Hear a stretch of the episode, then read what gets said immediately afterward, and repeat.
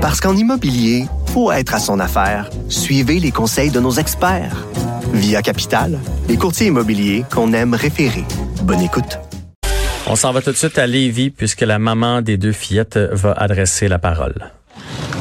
Je tiens à, à remercier toutes les unités qui ont participé et qui participent encore à l'enquête. Je tiens également à remercier tous les citoyens pour leur support,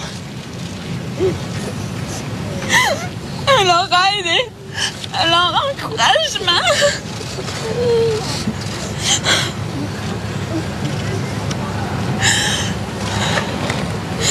Je suis venue me recueillir pour, euh, pour rendre un hommage à mes filles. Je leur ai préparé euh, une petite pensée.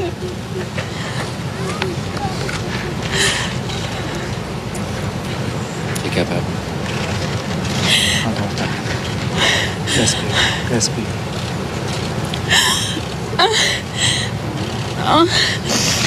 Mes, Prends ton temps, Amélie. Prends ton temps. Bon moment. mes deux belles princesses d'amour. Je vous ai tant voulu et attendu. Dès le premier souffle, je vous ai aimé inconditionnellement. Vous êtes toute ma vie, ma raison d'exister.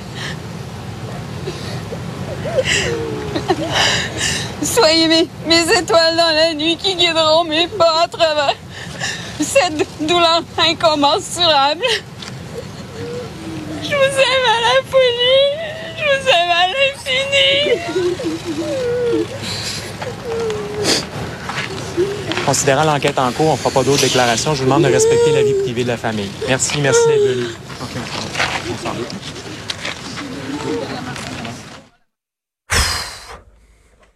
Bon sang. Euh, C'était donc, euh, elle s'appelle Amélie Lemieux, la maman des deux fillettes, euh, Nora et Romy, qui ont été retrouvées euh, sans vie à Saint-Apollinaire, euh, qui, qui est allée se recueillir à Lévis, là, près d'une espèce de d'un auvent là, dans lequel on a installé des toutous, des fleurs. Les gens sont allés déposer euh, des objets, est allés se recueillir là. Euh, vous entendiez les pleurs derrière de, de, de tout le monde. là. Ça fait partie des images les plus tristes, honnêtement, que j'ai vues euh, dans, dans ma vie. Euh, J'imagine qu'elle tenait à le faire, là, parce qu'elle est. Vous avez entendu qu'elle a euh, qu'elle a composé un mot là, pour ses filles. Fait que peut-être que c'est libérateur pour elle. Euh, puis c'était touchant. Si vous avez des enfants, vous savez, là, ça a l'air toujours cliché, mais on les aime à la seconde 1 et euh, ça devient le centre de notre univers, en fait. C'est vraiment notre, notre extension euh, sur la Terre. Euh, c'est pour ça d'ailleurs qu'on comprend pas le geste de- du père, euh, parce que c'est notre extension. Je sais pas comment on peut euh, tuer notre extension, mais en tout cas. Euh, bref, euh, il y avait pas d'autres commentaires. Je pense que c'était son avocat qui était là, puis mais ils l'ont poussé. Il avait l'air d'avoir son conjoint. Je sais pas si c'est son conjoint qui était à côté d'elle, qui, qui, qui pleurait aussi, là, mais ils l'ont poussé à, lire son mot. Fait que j'imagine qu'elle tenait à le faire pour remercier tout le monde. Euh, mais il va falloir être là pour elle, je dirais même en tant que société. Là, cette dame-là euh, va en avoir pour un bout à se remettre. C'est des, des événements qu'on peut qu'elle qu'elle réussira jamais à, à classer dans, dans sa tête. Euh, bref, euh, c'est une vraiment une triste fin et un, un très grand choc à travers tout le Québec. On va aller rejoindre Alix euh, Dufresne. Euh, Alix, euh, je ne sais pas si tu étais euh, en ligne et si tu as entendu les, les commentaires, mais disons que de passer d'un sujet à l'autre, c'est pas facile. Ouais, euh, je- même euh, Jean-François, je pense que je, je, je vais peut-être réserver mon sujet pour euh, une prochaine fois parce que j'ai envie de parler de, de ce qu'on vient d'entendre l'ensemble. là. J'a- J'avais préparé une chronique pour parler des, des vagues de dénonciation sur les agressions sexuelles, puis j'ai l'impression qu'on n'a peut-être pas besoin de ça en ce moment. Euh, Assurément pas. Puis bon, on sent que l'année 2020 est, est, est, est lourde, est pesante, mais ça, c'est ça, c'est le, c'est le, c'est le bout du bout. Là. Il y a rien de pire que, que cette histoire-là. Là. C'est, c'est- Il n'y a rien de pire que ça. Puis je pensais à ça ce matin. Je me disais, tu sais, c'est pas la première fois que ça arrive. Hein? Au Québec, on a quand même eu la malchance de- d'avoir entendu une histoire comme ça. euh, trop souvent, là, tu sais, ça mais ça reste trop souvent. Puis j'ai l'impression que ma grande peur à moi, c'est de me sentir désensibilisée face à ça, parce que la première fois que c'est arrivé puis que j'ai entendu parler de ça, ça m'a bouleversée pendant des semaines. J'ai tout lu là-dessus, j'ai tout vu là-dessus. J'ai réfléchi à qu'est-ce qui se passe avec avec les hommes, avec la violence, pourquoi ça se retourne contre des enfants, contre les femmes. Puis plus ça revient, c'est comme avec les tueries dans les écoles, j'ai l'impression qu'il y a un moment où on va finir par se désensibiliser par rapport à ça, puis il faut pas. Puis autant j'ai eu les larmes aux yeux quand j'entendais la maman parler tout à l'heure, autant je me dis comment on va faire comme société pour continuer à se révolter puis à se tenir ensemble collectivement pour que les choses changent. Ça va être des changements en profondeur qu'il va falloir faire. Puis on parle beaucoup de de, de, solitude, de problèmes de santé mentale. Je vois beaucoup de gens qui disent que c'était quelqu'un qui était malade, puis probablement que oui, mais je pense que c'est important de ne pas banaliser ça non plus, parce que des gens qui ont des problèmes de santé mentale, il y en a beaucoup, puis tout le monde ne passe pas à l'acte en étant violent envers sa femme puis ses enfants. Puis quand mhm. on regarde statistiques, il y a beaucoup plus euh, de femmes et d'enfants assassinés par des hommes que le contraire. Les statistiques sont, sont aberrantes. Il n'y a même pas photo, il n'y a pas de comparaison possible. Non, c'est clair. Donc, on a un problème de société, on a un problème de gestion de la colère, gestion de la violence, mais aussi on a un problème de masculinité toxique, puis on a un problème de misogynie, puis il faut l'entendre. Puis c'est pas dans des moments comme ça qu'on a envie de se regarder le nombril puis de se dire, hey, on a un problème, mais c'est des affaires comme ça qu'il faut qu'on en qu'on en parle puis qu'on mette en lumière justement ce phénomène-là qui fait que comment ça se fait que la violence ou du désespoir peut pousser quelqu'un, en l'occurrence un homme, à se retourner contre sa femme et ses enfants, pour moi, là, il y a un grave, grave problème de culture, de violence faite aux femmes. Puis ça, on, en parle de plus en plus, puis on le sait de plus en plus, puis on voit en ce moment la vague des dénonciations, des agressions. Euh, je suis tout, euh, je suis tout d'accord avec toi, euh, Alex. En même temps, là, moi, tu vois, je puis je prendrai jamais la défense de ce gars-là, là, mais au grand jamais. Là. Mais je me dis que, tu sais, je veux dire, quand quand il a fait ces enfants-là, là, jamais quelqu'un dans son entourage aurait pu penser qu'il en arrivait là aujourd'hui. Ça veut dire qu'il il y avait une détresse, ce, cet homme-là qu'on n'a pas su déceler en société, qu'on n'a pas su déceler à travers sa famille. Il y a, quelque chose qui s'est passé. Il a changé entre le moment où il y a eu ses filles puis aujourd'hui là. Comment ça se fait qu'on n'a pas qu'on n'a pas qu'on n'a pas décelé ça? t'assassines pas tes propres enfants que, euh, comme ça. C'est évident qu'il y avait une détresse psychologique. C'est évident que. Puis pourquoi ça n'a pas été décelé? Ben il y a plein de raisons. Premièrement, les hommes consultent beaucoup moins que les femmes. Euh, je pense que les hommes ont plus de difficultés justement à cause de cette masculinité toxique dont on parle là, à, à montrer leur leur fragilité, leur vulnérabilité, à mhm. pleurer, à s'exprimer, garder ça en dedans.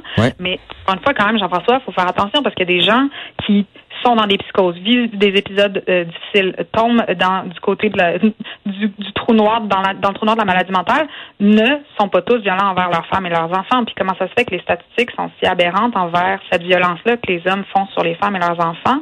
C'est pas juste un problème de santé mentale. Évidemment, ils n'allaient pas bien. On va pas, on va pas se le cacher. Puis il faut qu'il y ait du soutien.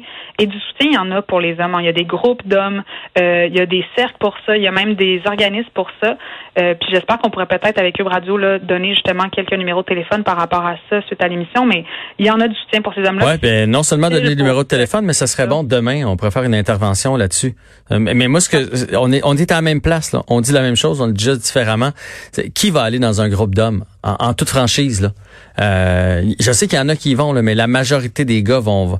Tu sais, les gars que je côtoie dans le vestiaire de hockey, il y en a pas un qui, qui va aller s'inscrire dans un groupe d'hommes.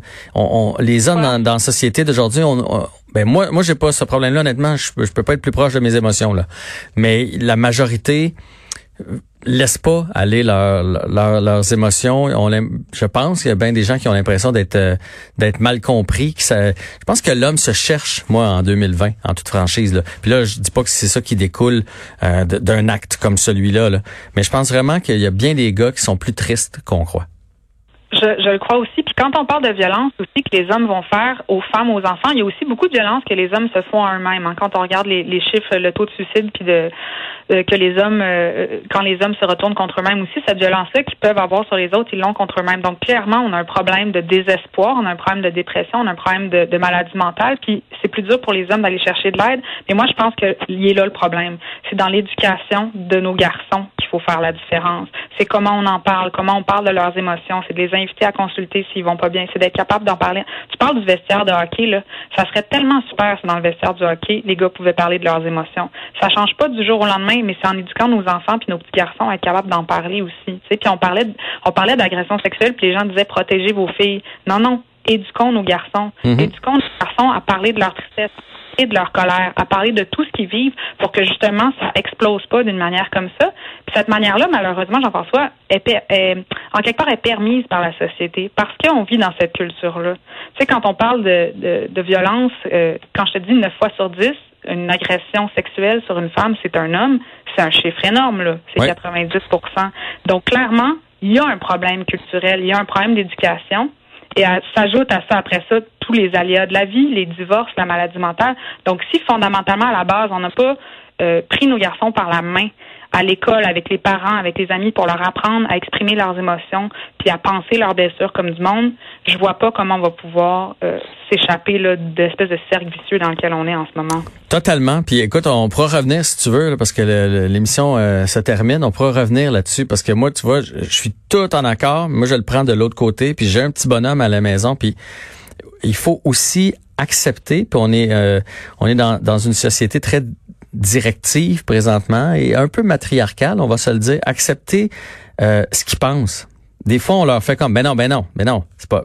Non, il n'y a pas de ben non. Si lui il le ressent comme ça, si lui euh, euh, se, se sent de cette façon-là, il, il faut le- il faut le comprendre. Puis il faut pas essayer de transposer comment euh, la psy ou la professeure ou la mère se sent elle dans la même situation. Tu comprends ce que j'essaie d'expliquer? Si Ben, si, que l'extériorise comme ça, il, faut le prendre comme il le fait.